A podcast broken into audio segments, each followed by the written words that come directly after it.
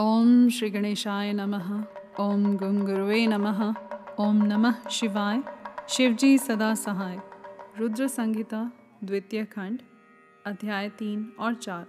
कामदेव के नामों का निर्देश, उसका रति के साथ विवाह तथा कुमारी संध्या का चरित्र।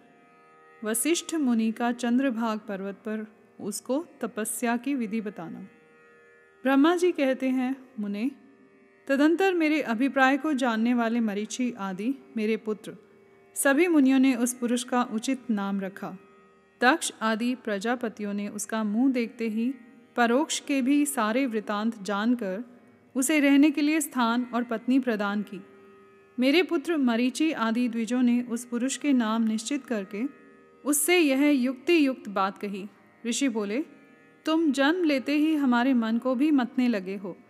इसलिए लोक में मनमथ नाम से विख्यात होगे। मनोभव, तीनों लोकों में तुम इच्छा अनुसार रूप धारण करने वाले हो। तुम्हारे समान सुंदर दूसरा कोई नहीं है। अतः काम रूप होने के कारण तुम काम नाम से भी विख्यात हो। लोगों को मदमत बना देने के कारण तुम्हारा एक नाम मदन होगा। तुम बड़े दर्प से उत्पन्न हुए हो, इसलिए दर्पक कहलाओगे। और सदर्प होने के कारण ही जगत में कंदर्प नाम से भी तुम्हारी ख्याति होगी। समस्त देवताओं का सम्मिलित बल पराक्रम भी तुम्हारे समान नहीं होगा। अतः सभी स्थानों पर तुम्हारा अधिकार होगा और तुम सर्वव्यापी होगे जो आदि प्रजापति हैं, वे ही ये पुरुषों में श्रेष्ठ दक्ष तुम्हारी इच्छा के अनुरूप पत्नी स्वयं देंगे। वह तुम्हारी कामिनी तुमसे अनुराग रखने वाली होगी। ब्रह्मा जी ने कहा, मुने तदंतर मैं वहाँ से अदृश्य हो गया। इसके बाद दक्ष मेरी बात का स्मरण करके कंदर्प से बोले, कामदेव, मेरे शरीर से उत्पन्न हुई मेरी यह कन्या सुंदर रूप और उत्तम गुणों से सुशोभित है। इसे तुम अपनी पत्नी बनाने के लिए ग्रहण करो।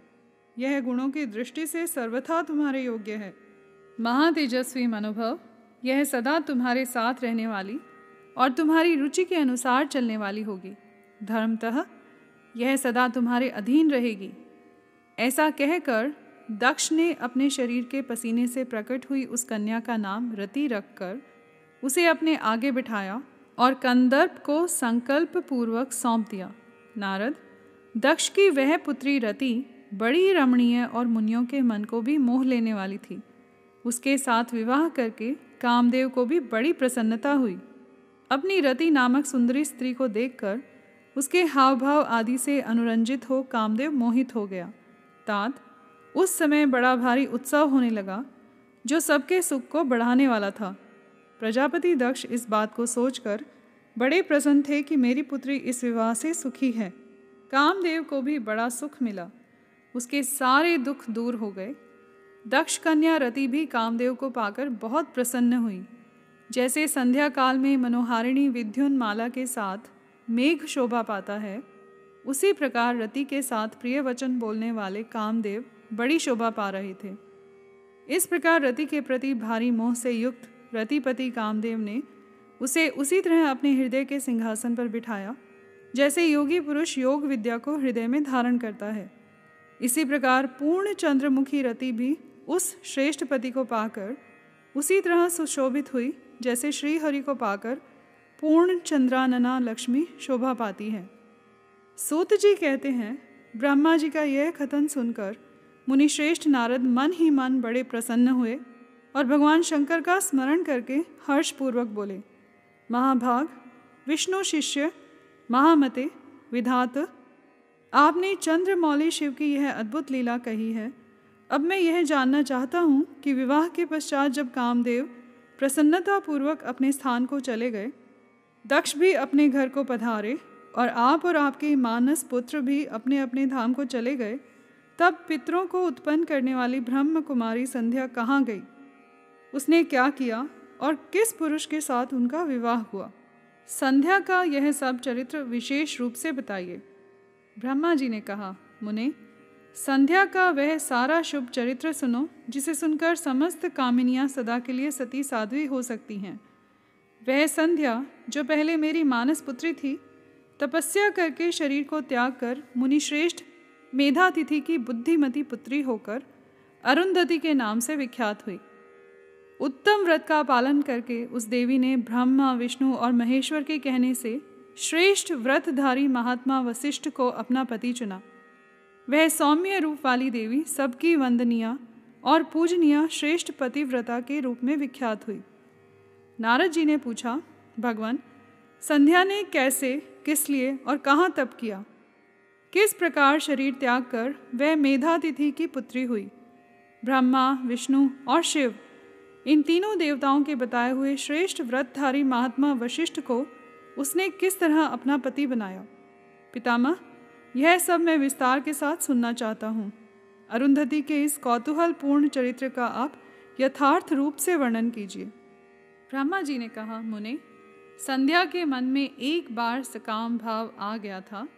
इसलिए उस साध्वी ने यह निश्चय किया कि वैदिक मार्ग के अनुसार मैं अग्नि में अपने इस शरीर की आहुति दे दूँगी। आज से इस भूतल पर कोई भी देहधारी उत्पन्न होते ही कामना भाव से युक्त न हो, इसके लिए मैं कठोर तपस्या करके मर्यादा स्थापित करूँगी। तरुणावस्था से पूर्व किसी पर भी काम का प्रभाव नहीं पड़ेगा। ऐसी सीमा निर्धारित करूँगी। इसके बाद जीवन को त्याग दूँगी। मन ही मन ऐसा विचार करके संध्या चंद्रभाग नामक उस श्रेष्ठ पर्वत पर चली गई, जहाँ से चंद्रभागा नदी का प्रादुर्भाव हुआ है। मन में तपस्या का दृढ़ निश्चय ले, संध्या को श्रेष्ठ पर्वत पर गई हुई जान, मैंने अपने समीप बैठे हुए वेद वेदांगों के पारंगत, विद्वान, सर्वज्ञ जीतात्मा एवं ज्ञान योगी पुत्र वशिष्ठ से कहा, बेटा वशिष्ठ, मनस्विनी संध्या तपस्या की अभिलाषा से चंद्रभाग नामक पर्वत पर गई हैं। तुम जाओ और उसे विधि पूर्वक दीक्षा दो।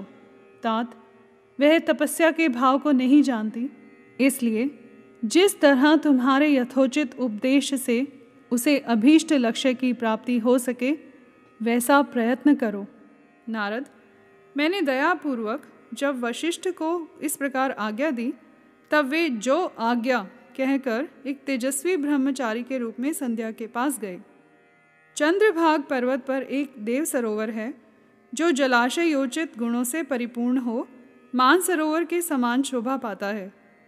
वशिष्ठ ने उस सरोवर को देखा और उसके तट पर बैठी हुई संध्या पर भी दृष्टिपात किया।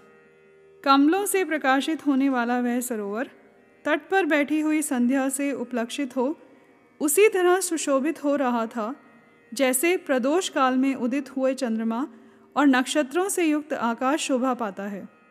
सुंदर भाव वाली संध्या को वहाँ बैठी देख, मुनि ने कौतूहल पूर्वक उस बृहल लोहित नाम वाले सरोवर को अच्छी तरह देखा। उसी प्राकारभूत पर्वत के शिखर से दक्षिण समुद्र की ओर जाती हुई चंद्रभागा नदी का भी उन्होंने दर्शन किया।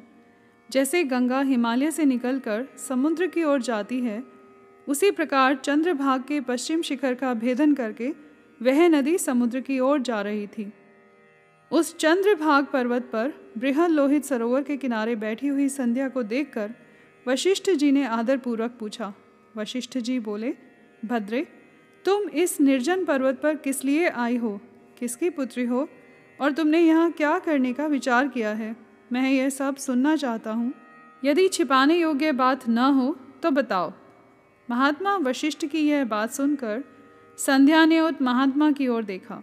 वे अपने तेज से प्रज्वलित अग्नि के समान प्रकाशित हो रहे थे।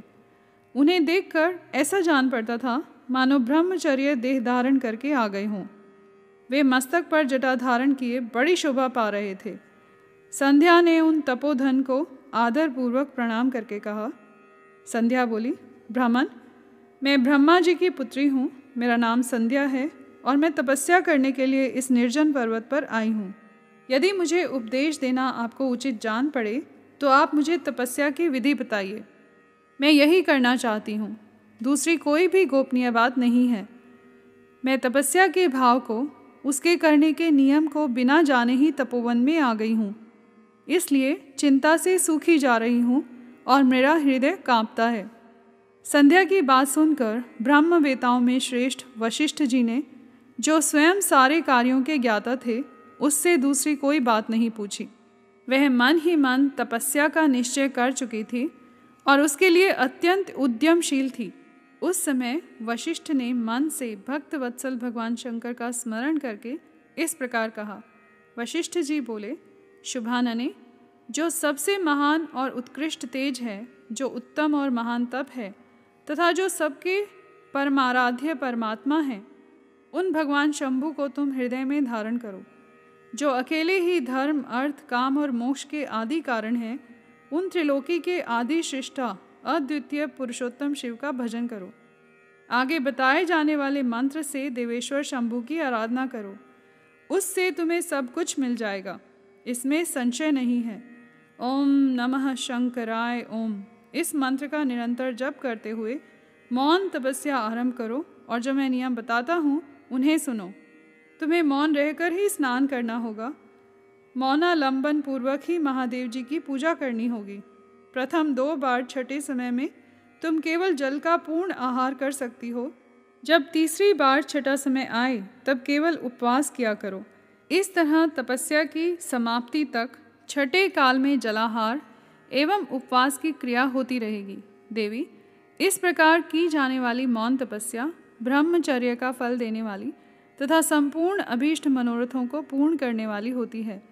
यह सत्य है सत्य है। इसमें संशय नहीं है। अपने चित्त में ऐसा शुभ उद्देश्य लेकर इच्छानुसार शंकर जी का चिंतन करो। वे प्रसन्न होने पर तुम्हें अवश्य ही अभीष्ट फल प्रदान करेंगे। इस तरह संध्या को तपस्या करने की विधि का उपदेश दे मुनिवर वशिष्ठ यथोचित रूप से उससे विदा ले, वहीं अंतर्धान हो गए। यहाँ पर रुद्र संहिता अध्याय तीन और चार समाप्त हुआ। कर्पूर गौरम, करुणावतारम, संसार सारम भुजगेंद्रहारम सदा वसंतम हृदयारविंदे, भवम भवानी सहितं नमामि।